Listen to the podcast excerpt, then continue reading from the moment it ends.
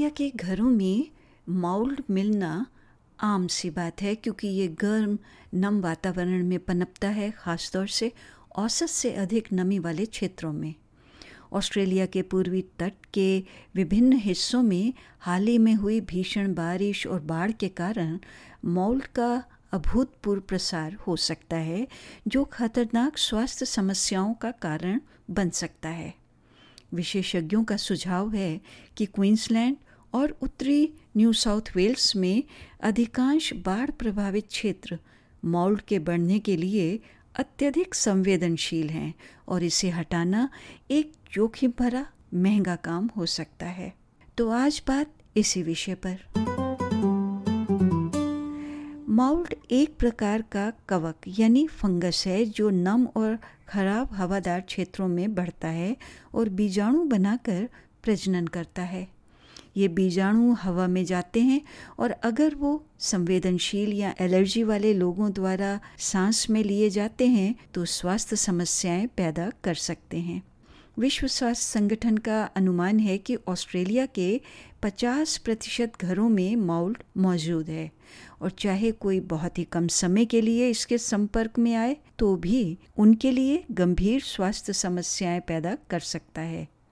Mould किसी कपड़े या किसी और अन्य व्यक्तिगत वस्तुओं को भी नुकसान पहुँचा सकता है और कई मामलों में तो उन वस्तुओं को नष्ट कर देना चाहिए। अधिकारियों के लिए मुख्य चिंता सार्वजनिक स्वास्थ्य पर प्रभाव है। ऑस्ट्रेलियन मेडिकल एसोसिएशन के उपाध्यक्ष डॉक्टर क्रिस मॉय का कहना है कि सबसे कमज़ोर लोग वो हैं जो एलर्जी मौजूदा सांस की समस्या या कमज़ोर प्रतिरक्षा यानी इम्यून सिस्टम से पीड़ित हैं। The, the commonest the allergies is really that people who have asthma or who have um, bad hay fever or eczema and are allergic to molds, will, that these conditions could get much worse. Um, and that, that's probably the, the, the, the, most common. For, for others, it may just be a direct irritation because of the mold. So that's things like uh, bitter irritation of the eyes and uh, irritation of the nose and throat. And then in a rare number of cases, we'll have much more severe reactions like severe lung disease or direct infection of the lungs themselves or uh, sinuses. And, and they're very uncommon.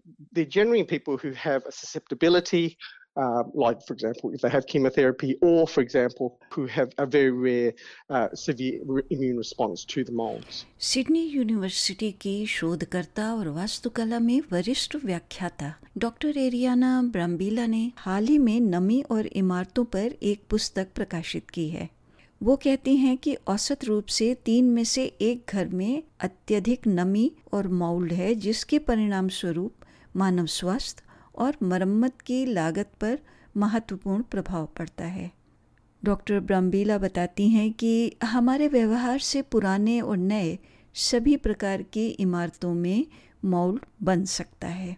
If we look at new buildings, it could be also the way we live. indoors. So it means ventilation of the spaces, and if we are doing uh, particularly activities, workouts, for example, or if we just leave um, clothes drying indoors. So we can say that both uh, old buildings and new buildings can suffer from mold growth equally. लोगों के स्वास्थ्य पर mould के प्रभाव के नाटकीय परिणाम हो सकते हैं मेलबर्न स्थित अमिता पियाजी ने वर्षों से कई किराए की संपत्तियों में, जो सभी शायद पानी से खराब हो गई थी, उनमें रहने के बाद उनका स्वास्थ्य खराब होने लग गया और कई वर्षों के बाद ही उन्हें पता चला कि उनकी स्वास्थ्य समस्याएँ माउल्ड के साथ जुड़ी हुई थी। There was a vast array of symptoms. Some of them were cognitive, some of them were behavioral, some of them were pretty health based. First of all, brain fog. I couldn't quite understand what I was doing, short term memory loss. Um, I couldn't find uh, the words when I was speaking. Like sometimes in meetings uh, at work, I would be there and I just couldn't find the word. I would go completely blank. The worst symptom for me was chronic fatigue. Sushri Piazzi ने यह भी देखा कि जब उन्होंने घर से काम करना शुरू किया तो उनके लक्षण और बिगड़ते गए जैसे कि घावों को ठीक होने में भी समय लगना शामिल हो गया वो कहती हैं कि जिन दो चीज़ों ने उन्हें बचाया वो था पहले ज्ञान और फिर बचाव स्वास्थ्य पर पड़ने वाले प्रभावों के बारे में उन्होंने जाना और उन क्षतिग्रस्त किराए की संपत्ति से बाहर निकलने का फैसला किया। अब घर छोड़ना भी तो आसान नहीं है और एक ये उपाय तो नहीं हो सकता है, क्योंकि महत्वपूर्ण वित्तीय तनाव पैदा होता है। माउल्ट को हटाना बहुत मुश्किल होता है, क्योंकि ये सतह के भीतर गहरा होता है। डॉक्टर ब्रम्बीला का कहना है कि माउल्ट को साफ़ करने का काम पेशेवरों पर ही छोड़ देना चाहिए it's highly difficult and we always recommend to not do it yourself at home sometimes you know with some chemicals that could be uh, quite toxic it's easy to wash it off but the problem of mold is that it's inside the wall so probably we just clean the surface but the mold stays there so it's not a long-term solution so the best way on the short term is ventilate the space or use humidifier to remove the excessive humidity and then call a professionals that could actually look and assess the gravity of the situation इस बीच शोधकर्ता इमारतों में नमी के गठन को नियंत्रित करने और माउल्ड के प्रसार को रोकने के लिए नई विधियों और रणनीतियों का विकास कर रहे हैं फ़िलहाल वर्तमान में कोई सख्त नियम लागू नहीं है मार्च 2020 में ऑस्ट्रेलिया में बायोटॉक्सिन से संबंधित बीमारियों की एक फेडरल सरकार की जाँच ने सिफारिश की थी कि राज्य और क्षेत्र इमारतों में नमी और मॉल की रोकथाम और उपचार से संबंधित मौजूदा बिल्डिंग कोड और मानकों की पर्याप्तता में और अधिक शोध करें।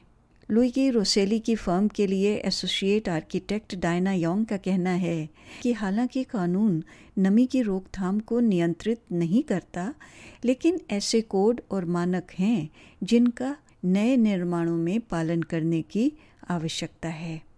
डॉक्टर ब्राम्बिला का कहना है कि निर्माण की गुणवत्ता में सुधार के लिए शोध जारी है। On the research stage and, like, also how the construction sector is moving now to adopt these strategies and these new provision is actually looking at how we can improve the construction quality. So we are looking at where materials are placed for example like vulnerable or uh, more critical materials um, can be placed outside or high humidity zones, for example, bathrooms, but also the type of and the permeability of membranes inside our walls so that they can allow walls to breathe and to exhaust the excessive humidity that can be accumulated inside.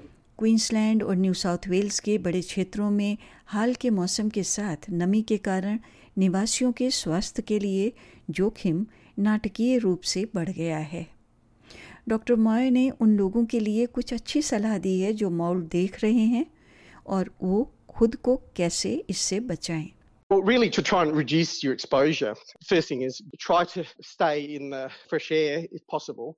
Unfortunately, obviously, in situations such as the recent floods where there's a lot of moisture exposure, which is what's going to cause the mold to flourish, is to dry out as much as you can, open up the windows as much as you can to dry out things that, and unfortunately, remove things that have been really soaked in water for a couple of days, like carpets and things like that. If they're, if they're soaked in water, they're probably not going to be able to dry it out. And they'll have lots of molds. They may need to be thrown out. और इसके साथ ही एक उचित mask पहनने की भी सलाह है